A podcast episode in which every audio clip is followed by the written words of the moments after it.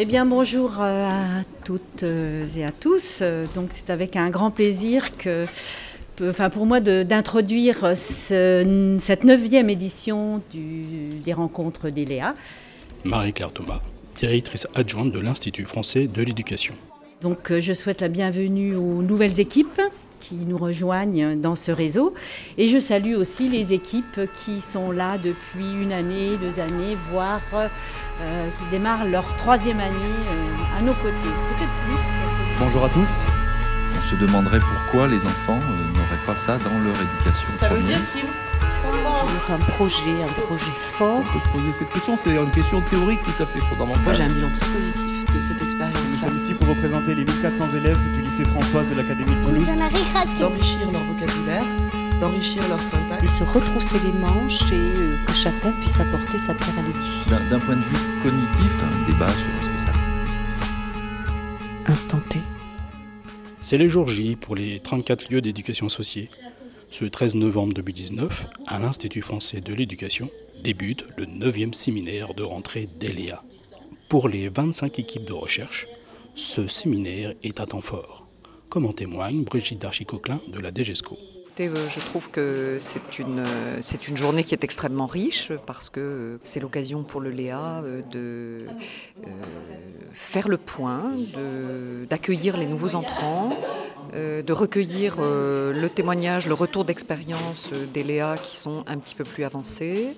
C'est aussi l'occasion de voir comment le réseau peut euh, répondre euh, également euh, à des demandes éducatives sur des questions qui sont plus d'actualité au plan des politiques éducatives.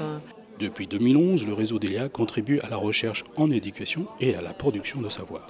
On peut constater en effet euh, le, fait que l'ELEA euh, irrigue euh, l'ensemble du territoire, irrigue des établissements, irrigue des bassins, contribue à la formation des enseignants et à leur développement professionnel. Et il me semble que nous avons dans le réseau d'ELEA une déclinaison spécifique euh, est très originale, très prometteuse, euh, très expérimentale aussi, de ce que peut être une articulation intelligente, raisonnée, productive entre euh, l'éducation et la recherche. Le réseau d'ELIA rayonne dans 195 établissements de l'éducation nationale, mais pas seulement. Il y a aussi d'ELIA au sein des établissements de l'enseignement agricole. On bénéficie d'un dispositif euh, euh, qui est quand même euh, ancré dans le temps à l'éducation nationale et nous, ça nous permet de bénéficier d'un savoir-faire en fait, premièrement. Nathalie Hérault-Moignard du ministère de l'Agriculture et de l'Alimentation. Ensuite, ça nous permettra d'avoir plus de visibilité aussi de nos propres établissements et nos propres instituts de recherche parce que je l'ai présenté tout à l'heure, je pense que très peu de gens connaissent l'enseignement agricole. Et quand ils le connaissent, je ne suis pas sûre qu'ils sachent que c'est euh, un enseignement qui n'est pas dans le même système éducatif. Hein. Euh, donc nous, ça nous permet de, donc, de bénéficier de ce savoir-faire, d'une visibilité. Et derrière, à charge à nous, par contre, de le faire vivre, c'est-à-dire de de nourrir les autres euh, établissements qui n'ont pas connaissance des Léa ou des travaux de recherche de ce qui s'est passé. Donc on a un dispositif national d'appui qui va ensuite euh, récupérer toutes ces innovations qui ont été euh, vues et mises en place. J'ai un exemple très concret, c'est un Léa qui s'est terminé l'année dernière, qui était aussi sur le numérique éducatif. Cet, établissement souhaite devenir un établissement formateur. Donc ça c'est très intéressant. Et les travaux, qu'ils, leurs pratiques qu'ils ont exposées étaient oui, elle était, euh, ça a redynamisé l'établissement, mais ça, on va dire, c'est à la rigueur très local, c'était pour eux, mais non, parce que ça va bénéficier au système, et je crois que c'est ce que tout le monde essaye de faire, c'est-à-dire, voilà, on expérimente, on regarde euh, les apports de la recherche, et le but, c'est de diffuser derrière. Alors, des fois, ce ne sera pas le cas, voilà, mais il faut essayer. Et des fois, ça bénéficie à tous, au système, et donc il faut faire connaître. Donc à charge, nous, ministère qui pilotons euh, ce dispositif, de le faire vivre et de le faire connaître aux autres pour ensuite diffuser euh, à une plus ou moins grande échelle. Mais qu'est-ce qu'un lien en fin de compte?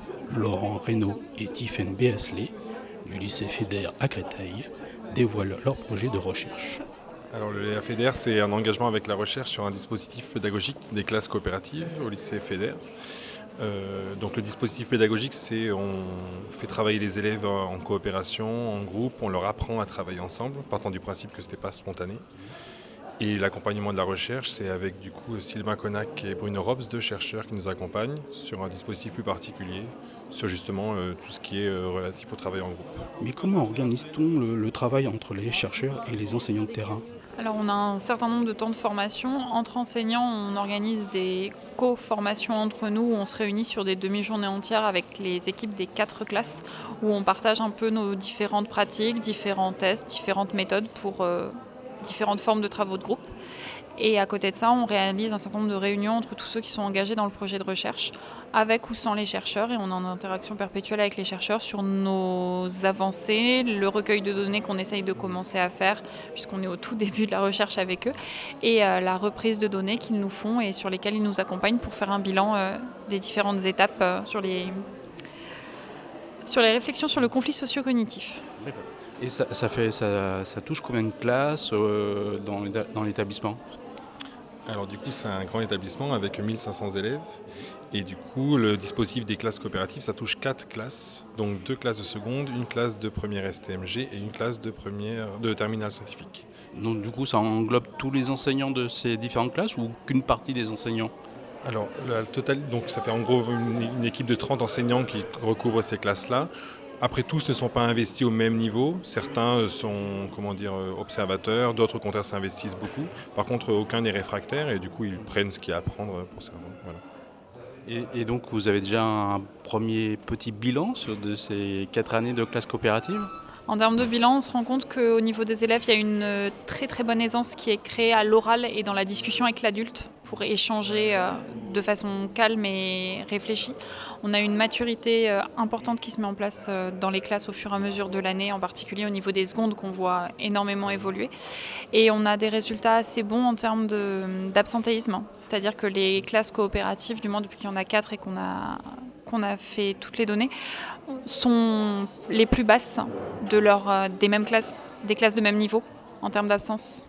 Donc les deux secondes, c'est partie des moins absentes. La première STMG était la moins absente, la terminale S était la moins absente de tout le lycée.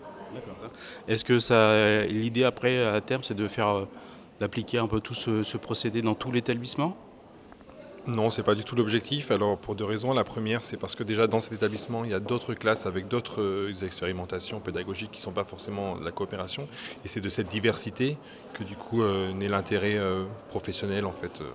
Et la deuxième raison, c'est il faut quand même que ça vienne des collègues et il faut qu'il y ait une envie sur les valeurs partagées. Et ça, ça ne les outils peuvent s'imposer, mais les valeurs qui sont, euh, comment dire, qui sous-tendent ces outils-là, elles ne peuvent pas, euh, comment dire, s'imposer. Donc il faut attendre si des collègues sont motivés pour, pour ouvrir d'autres classes, alors nous le ferons avec plaisir, mais on ne peut pas l'imposer. En tout cas, ce n'est pas l'objectif. Euh, donc là, vous êtes euh, à la, la rentrée de, du séminaire des, des, des Léa. Euh, Est-ce que c'est aussi une occasion de, de nouer des, des, des, contacts, des liens avec d'autres Léa L'objectif est effectivement pour une première de découvrir un peu tous les autres Léa qui, se font, de rencontrer des collègues qui viennent de la même académie que nous et de pouvoir faire le point sur ce qu'ils font aussi et effectivement de peut-être partager un peu plus avec euh, ce qui est déjà fait. Et puis je pense de découvrir aussi tout l'intérêt des ressources qu'on pourra trouver sur la fabrique et sur le blog des Léa où on récupère euh, toutes les informations publiées par les collègues qui peuvent peut-être nous inspirer sur certains points dans nos pratiques. Quels sont les apports d'ELEA après 8 ans d'existence? Réjeanne Monod Ansaldi, référente scientifique du réseau d'ELEA l'apport du dispositif euh, Léa comme euh, une sorte de modèle d'organisation de, collaboration, c'est-à-dire que on, peut se rendre compte que parfois dans certains euh, CARDI, donc les services académiques qui sont responsables de l'innovation, il y a des éléments de fonctionnement d'ELEA qui sont repris pour organiser des collaborations qui ne sont pas dans le réseau d'ELEA. que c'est repris aussi à l'international, par exemple au Liban, etc. Donc c'est comme si le, dispositif et la culture qu'on avait créée, elle, pouvait aussi être mobilisée dans d'autres objectifs de collaboration pour l'éducation. Donc ça, c'est super intéressant. Et puis, il y a aussi... Eu des travaux de recherche sur ce qui se passait dans les Léa et sur les processus collaboratifs, qui sont des, des travaux de recherche euh, qui produisent donc des résultats de recherche avec des publications euh, de recherche sur la modélisation de la collaboration et tout ça et son analyse, et aussi qui produisent des outils pour la formation, avec une formation à l'IFE euh, qui en est à sa quatrième, euh, quatrième session de formation autour de, des, travaux collaboratifs et, qui a un succès euh, important. Le rôle du réseau DELEA est de construire et animer des travaux collaboratifs entre les acteurs de l'éducation et de la recherche. Roland Guagou, invité d'honneur de ce séminaire, se pose tout de même une question. Mais on voit justement qu'il peut y avoir des malentendus là-dessus. C'est euh, est-ce que c'est des enseignants-chercheurs qui viennent aider les enseignants? Est-ce que c'est les enseignants qui viennent se mettre au service des enseignants-chercheurs? Euh, Est-ce que euh, c'est une dynamique de production de connaissances ou une dynamique de formation professionnelle ou de développement professionnel? Il y a des enjeux multiples qui ont navigué toute la journée. Il doit y en avoir un peu pour tout le monde, mais c'est pas sûr que dans toutes les opérations, tout le monde euh, y trouve totalement son compte. Et c'est justement une des interrogations euh, qui, m'intéresse, c'est de savoir à quelles conditions chacun va pouvoir y retrouver ses petits et on va pouvoir être sur du gagnant-gagnant. Le séminaire de rentrée est une journée très intense. Mais son bilan est-il positif? Ce sont des journées qui passent toujours euh, trop vite. tout le monde, à chacun, a tellement à apporter de de, réflexion, d'expérience, de remarques, qu'on est toujours un petit peu frustré, puisqu'on se dit qu'on aurait dû avoir une semaine au moins. Frédéric Cordier, coordinatrice du réseau. Je pense qu'il y a quand même beaucoup d'éléments qui ont été euh, vraiment euh, réussis.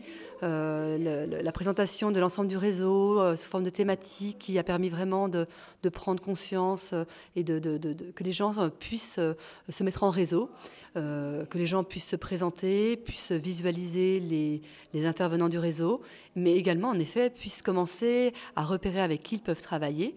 Et euh, également, un point de, satisfaction aujourd'hui, euh, des contacts ont été pris entre Léa, mais également avec euh, d'autres pôles de l'IFE. Et du coup, on est très content que le CAS, par exemple, ait envie de travailler avec pas mal de Léa. C'est une vraie satisfaction. Le réseau d'ELIA partage ses pratiques et réflexions avec des partenaires internationaux comme l'Université de Sherbrooke au Canada ou bien l'Université libanaise de Beyrouth. Tous les Léa se donneront rendez-vous à la 10e rencontre internationale qui se déroulera à Lyon les 26 et 27 mai 2020. Reportage de Sébastien Boudin pour Cadécole.